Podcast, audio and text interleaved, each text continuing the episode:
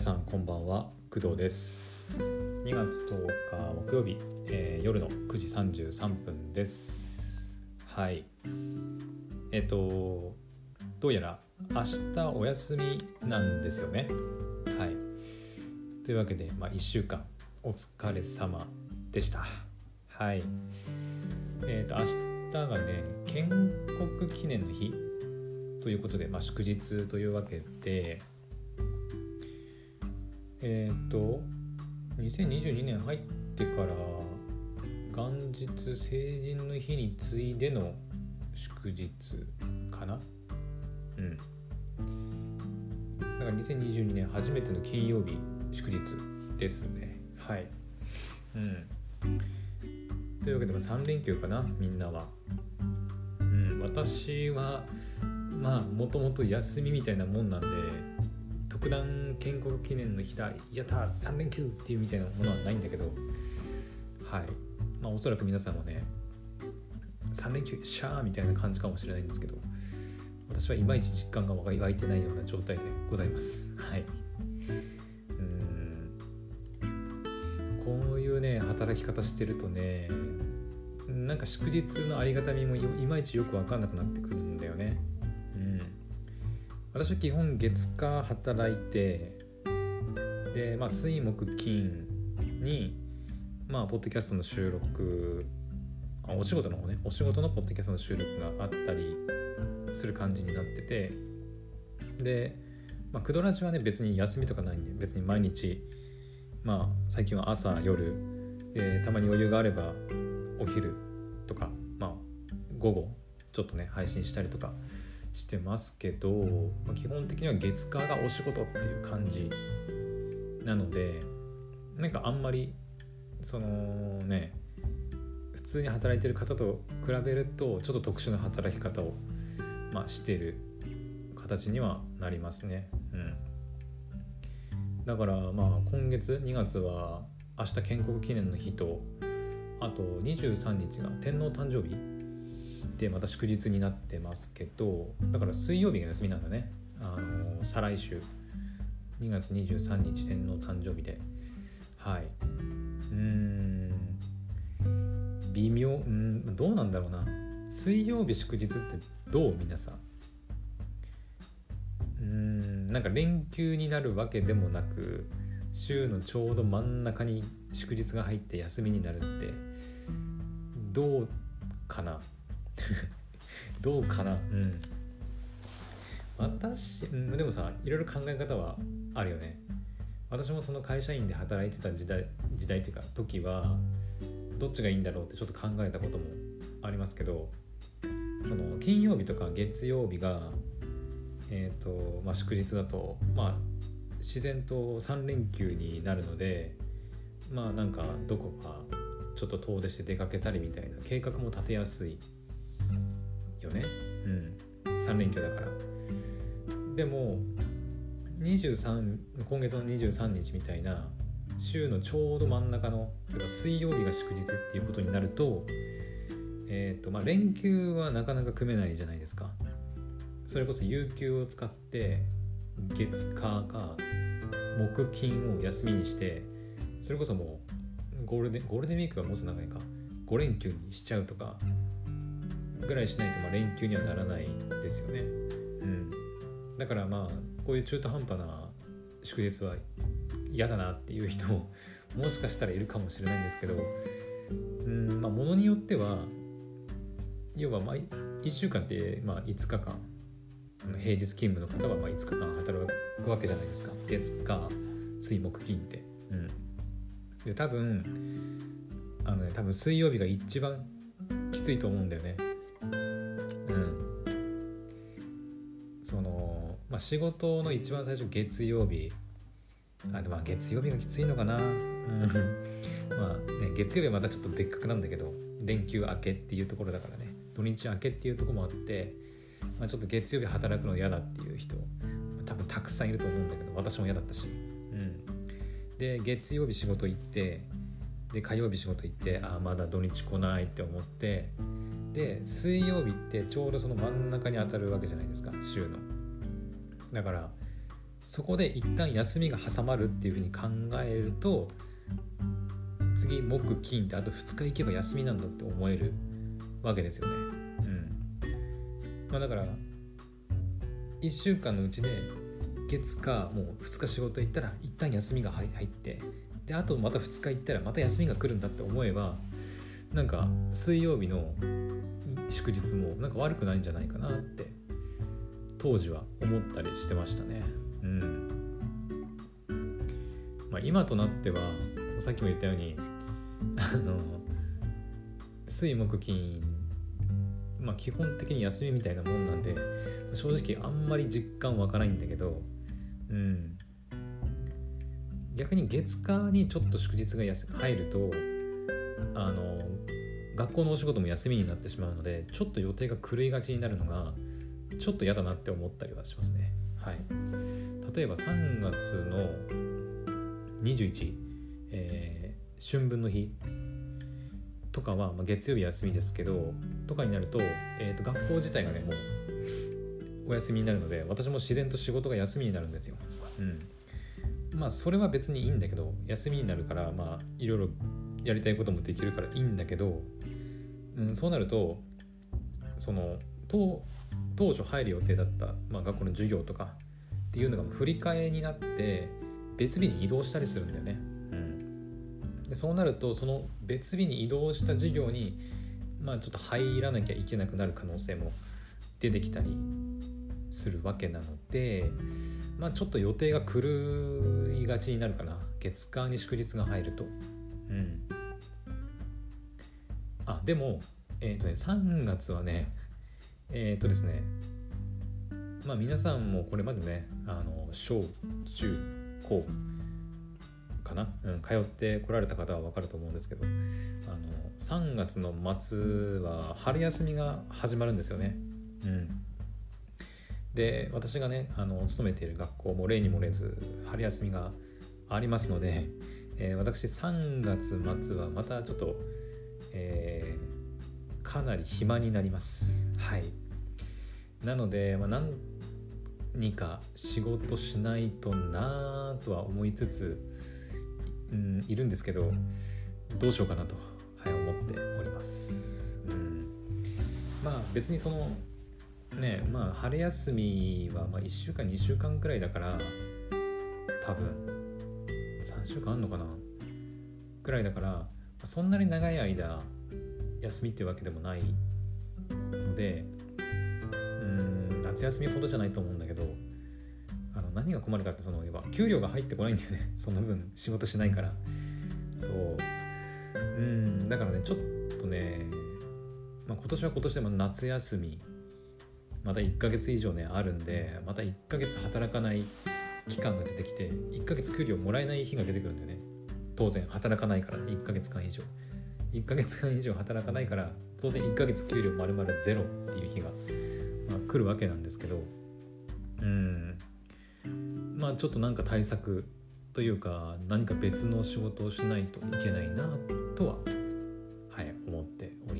ます。まあクドラジは別にまだ収益化もできてないし何か別の仕事をしなきゃいけないかなとは思うんですけどなかなかねうん。短期のなんかお仕事その春休みの間だけとかねあればまあやってもいいかなとは思うんですけどね。うん。今結構ねその学校の仕事のなんだろうお給料というかに結構ね依存してるところもあるのでうん。個人的にはその状況があんまり良くないなとはあの一応分かってるつもりです。はい、やっぱり何か一本の収入源を一本に頼りきりになっちゃうとうん。その罰のところからお金がもらえなくなるような状況がね、まあ、今回の私みたいな、ね、学校が休みに入るみたいなことになるとそこがボンって抜けるといや生活できないってなっちゃうのでねやっぱ別の収入源、まあ、一応その今、ね、宿ラジの収録というかまあパーソナリティを務めさせてもらってるんで一応そこからもあのお金をもらってはいますけどなかなかまあ生活費を稼ぐだけのお金を稼ぐのはなかなか難しい、まあ、状況ではありますね。まあ、元から学校の仕事自体もそんなにガッポガッポもらってるわけではないので、うん、だからねやっぱこれからもねまた別のこう新しいこと別の仕事にチャレンジしていって収入のこう柱をねいくつか立てておかないとまあ、今回、まあ、私みたいなフリーランスというかフリーランスって言わないのかなフリーターっていうのかな分かんないけど、うん、働き方をしてるとまあそういう収入源をね何本も柱を何本も作っておかなきゃいけないという状況になるので、うん。まあ、時間が自由に使えるっていう点でメリットではありますけどやっぱりその収入が安定しないというかうん。っていう点で結構大変だなっていう気はしております。はい。うん。まあ明日建国記念の日という話から、まあ、なんか私のあまあ仕事のなんか収入源の柱の話になっちゃったけどね。はい。まあなのであの今日はまあ夜雑です。夜雑。うん。夜雑談ですね、うん。まあ、特に一つのテーマにこう熱く語るっていうことではないですね。はい。今日も3つテーマで一応準備してたんだけど一つはまあ建国記念の日っていうふうに決めてたんだけどなんか建国記念の日ってどんな日とかって言おうとしたしたんだけどまあいいでしょう。皆さん自身で調べてください。建国記念の日ってどんな日なんか。まあ書いてある通りだと思うんだけどね。建国記念建国うん。日本という国ができた日なのかな。わかりませんがまあ正しいこ正しいね意味はまあ皆さん自身で調べてください。はい、私はあんまりまああまりというかさっき言ったように祝日だと思ってないので、うん。はい。というわけでじゃあ2つのテーマ2つ目ねテーマ2つ目えっ、ー、とまあこれはね一つのテーマとして取り上げてもよかったかなと思ったんだけどえっ、ー、と昨日なのかな？一昨日？今日？ちょっとわかんないんだけどあの任天堂ダイレクトありましたよね。うん。ま、ゲームイベント、任天堂さんの、まあ、新作ゲームの、まあ、発表会。多いね。あの、まあ、ギャラクシーの発表もあったり、任天堂の新作発表もあったりね。まあ、忙しいなと、まあ、思ったりしてはいるんですが、まあ私ね、あの前から言ってるように私スイッチそもそも持ってないので、任天堂系のゲーム自体もうずっとやってないね。ゲーム実況とかで人がやってるのを見て楽しんだりっていうのはあるんだけど自分がスイッチとかそれこそ前の Wii, Wii とか WiiU とかねとかも買ってすらいなかったので私はずっとプレイステーションゲームをずっとやって育ってきたのでうん。だからあんまり任天堂ダイレクトとかも別に興味なかったんだけどちょっとこれだけは話をさせてほしいと思ってちょっと今お話しますね。何かっていうとまあいろいろね発表されたんですよ、えー、なんだっけな、えー、星のカービィとか、えー、だとスーパーマリオのなんかななんだっけな。ちょっと忘れたけど。とかあとファイアーエンブレムとかあとなんか昔のゲームのクロクロノクロスとかのなんかななんだろうあれリメイリメイクなのかちょっと私が詳しくないんだけどとかなんかいろいろ発表されたんだけどやっぱその中でも個人的に一番胸熱だったのは、えー、ゼノブレイド3ですねやっぱり。うん。えー、これはねえっ、ー、とね発売日がね今年の9月。もう、うん、出たんだよ。今年の9月に発売しますって。もう出てでもうゼノブレード3って出てうわーみたいな感じだったね。うん。まあもちろんそのリアルタイムで見たわけじゃないんだけどあの発表内容をねこう上げてくれてる方がいたんでそれで見てまあ違う。な公式で見たんだっけな？確かね公式任天堂公式の YouTube の動画が確かあって任天堂ダイレクト違ったかな？あそうだ公式だ公式。公式であのまあいろいろあの紹介された作品の動画が上がってるんですよ。任天堂の公式チャンネルで。うん。えっ、ー、とねトライアン違う、えー、ライブアライブとか他にもねファイアーエンブレム無双マザーマリオストストライカーズ。任天堂スイッチスポーツマリオカート8デラックス星のカービィスプラトゥーン3とか。うん。まああの公式で発表されてるものなんで正しい情報だと思うんですけどうん。やっぱり私はゼノブレンド3かな一番。うーんうん。あのまあさっきも言ったように私スイッチ持ってないんで 自分でゼノブレード12プレイしたわけじゃないんだけどゲーム配信で実況してる方の動画を12、え視聴させてもらったんですがめちゃくちゃ良かった。あのゲームの実況者のその面白さとかうんぬんの前に前にっていうかうんぬんを除いてもう普通に良かった。ゼノブレード12は。うん。あのまあテイルズのテイルズ・オブ・アライズの話した時にも言ったんだけど私結構そのストーリーストーリー厨というかあの、まあ、RPG とかねアドベンチャー系というか物語がしっかりした作品が大好きなんですよね。うん。もう対策 RPG とか大好きなんですよ。うん。その中でもやっぱりねゼノブレイドは自分でプレイしていないにもかかわらずいやめちゃくちゃいいゲームだなと思って、めちゃくちゃストーリーいいなというふうに思ったのでで今回のそのゼノブレイド3が出るって聞いてマジかと思ってうん。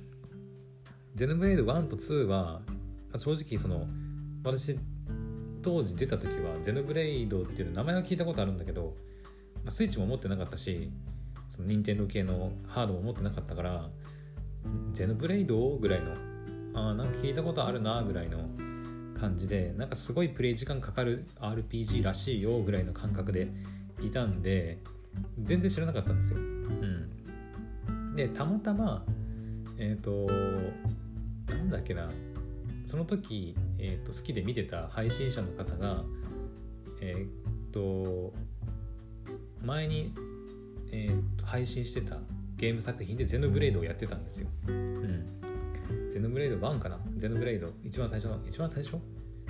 なんかゼノブレイドってねゼノブレイドクロスとかもなんかあるらしくてちょっとその辺は知らないんですけどまあ本当に無印のゼノブレイド1だねを配信していたので、まあ、ちょっと気になってそういえばゼノブレイドって全然知らないなと思ってまあ見始めたんですよそしたらね面白くていやストーリー面白いと思ってそこからねもう配信の動画をもうずっとあの長い時間かけてねもう見続けてで全部2まで見切ってうん1も2も良かったね。音楽がとにかくねでも、まあ、ストーリーもいいんだけどもう音楽も最高だったね。うん。エンディングテーマ。本当に最後に流れるんですけど曲が。Amazon Music とかだったらねもしあったらあのリンク貼っておきます。あればね。うん。あればあるかな。YouTube Music ではねなんかそのなんかあるようなないようなっていう感じで。うん感じはあるんだけど Amazon Music にあるかどうかはわからないんでちょっとこの後ね探してみてあれば皆さんに概要欄に貼って共有しておきます。はい。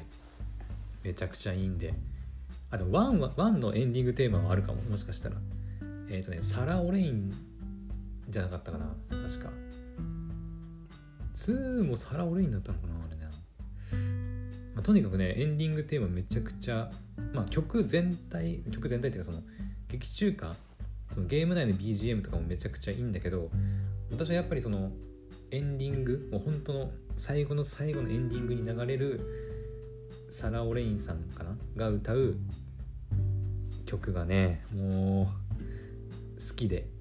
うん。確かあれだよね。あの、ゆえー去年の年末くらいに、えー YouTube ミュージックだか Spotify だかのえっ、と2021年あなたが最も聴いた曲ランキングみたいなやつで。確か話した時に確かゼノブレイドのエンディング曲めっちゃ聴いてたんだなって話してたと思うんですけどうん。まあそれぐらい多分聴いてます。はい。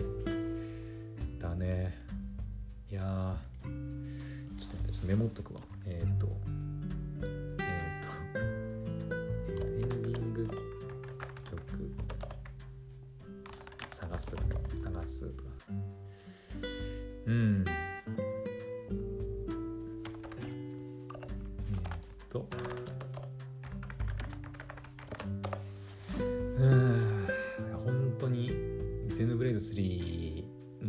上がってた時はマジでビビったね。うわっと思って。うわっと思って。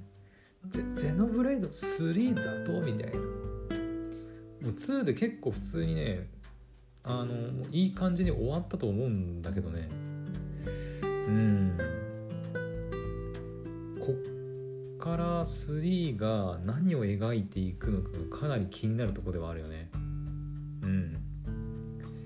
なんだっけな？なんか最後にねなんかあれあの人誰なんだろう？おじさんが出てきてちょっと名前わかんないんだけどとあるおじさんが出てきてなんなんだっけ？えっ、とゼノブレイド12のなんか未来を描くだかなんだかってなんか言ってたような気がしますね。うん。ま、実際にあの、まあ、任天堂ダイレクトの動画で見てもらえればわかると思うんですけど、一応概要欄にそのゼノブレイド3の動画なんかも貼っておきます。はい。いや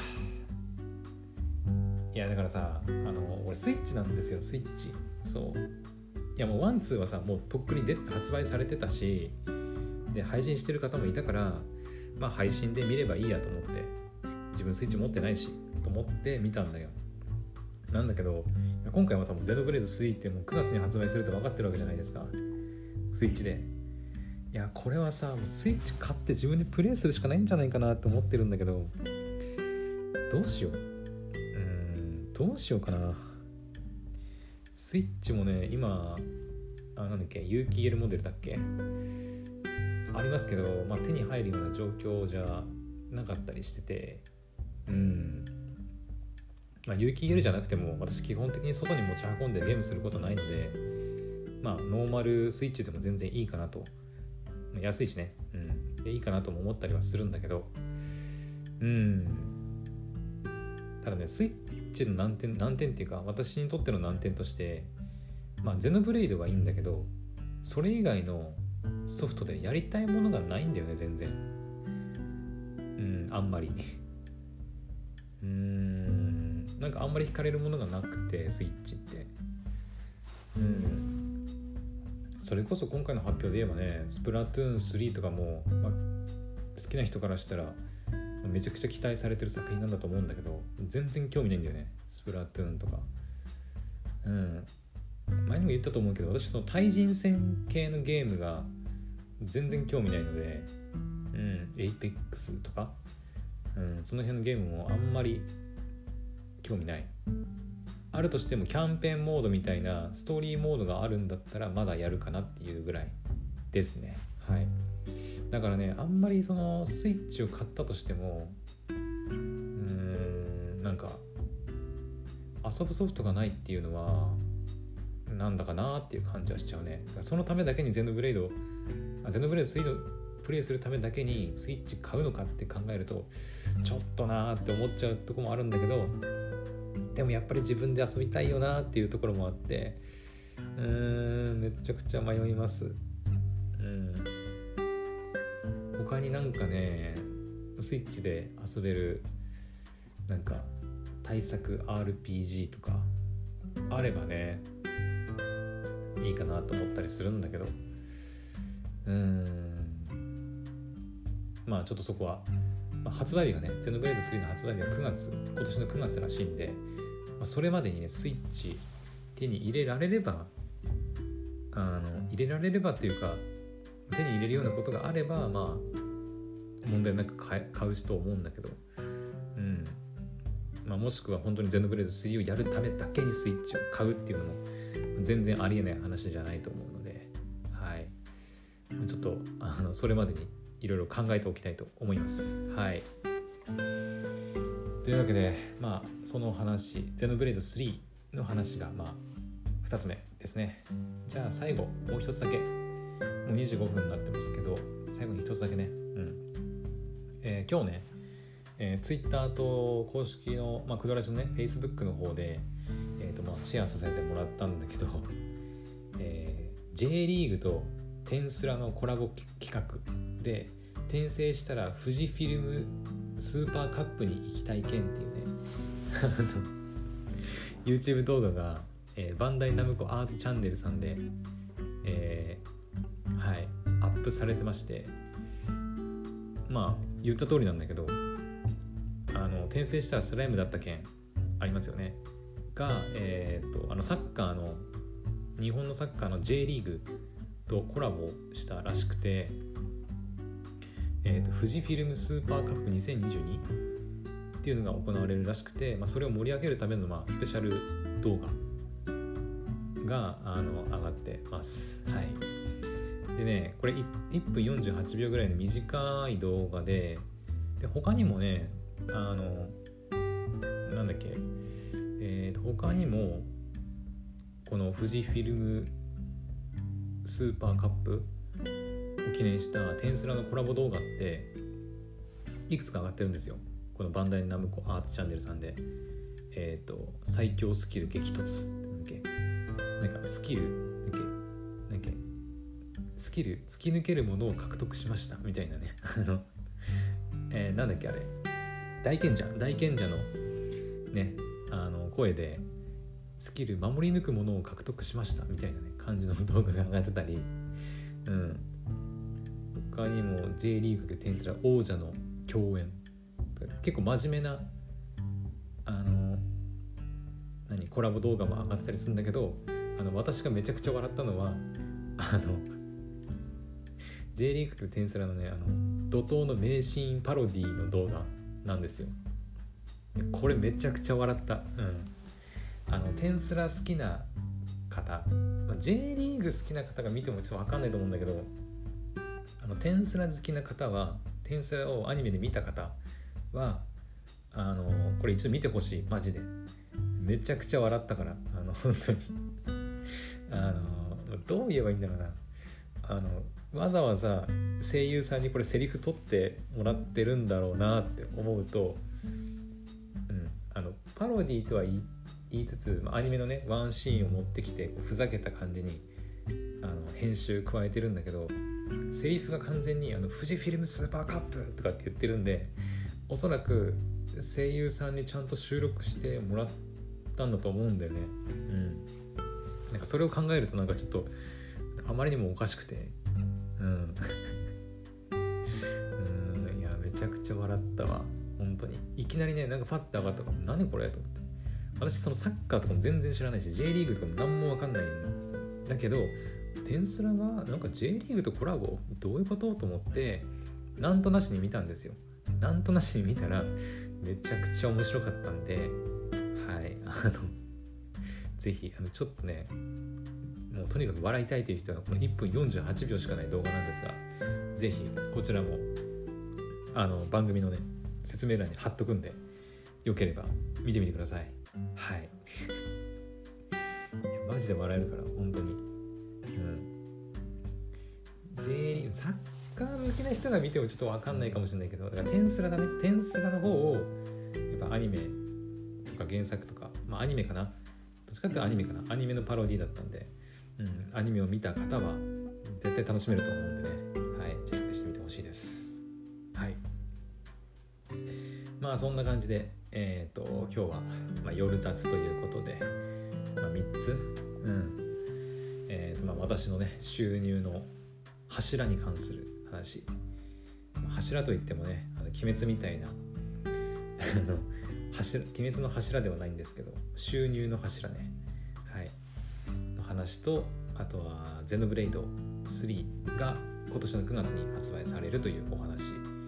で、まあ、エンディング曲好きなんで私ね大好きなんで、まあ、ちょっと探してあればちょっと貼っておきます。はい。であとは最後に話した「テンスラ」と J リーグのコラボ動画がめちゃくちゃ面白いという話を、はい、しました。はい以上3つはいお送りしました。はい。というわけで、えー、明日は、えー、建国記念の日ということで、はい、皆さんお休みで3連休が始まるということなんで、はい、ゆっくりお休みください。まあ私もね、3連休とは関係なくアニメ見たり、えーまあ、ゲームはしないか。ゲームはしないけどアニメ見たり、まあ、ポッドキャストもね余裕があれば配信したり、うん、しようかなと思ってるので、はい、また聞いてくれると嬉しいです。それでは、えー、また次の配信でお会いしましょう。おやすみなさい。バイバイ。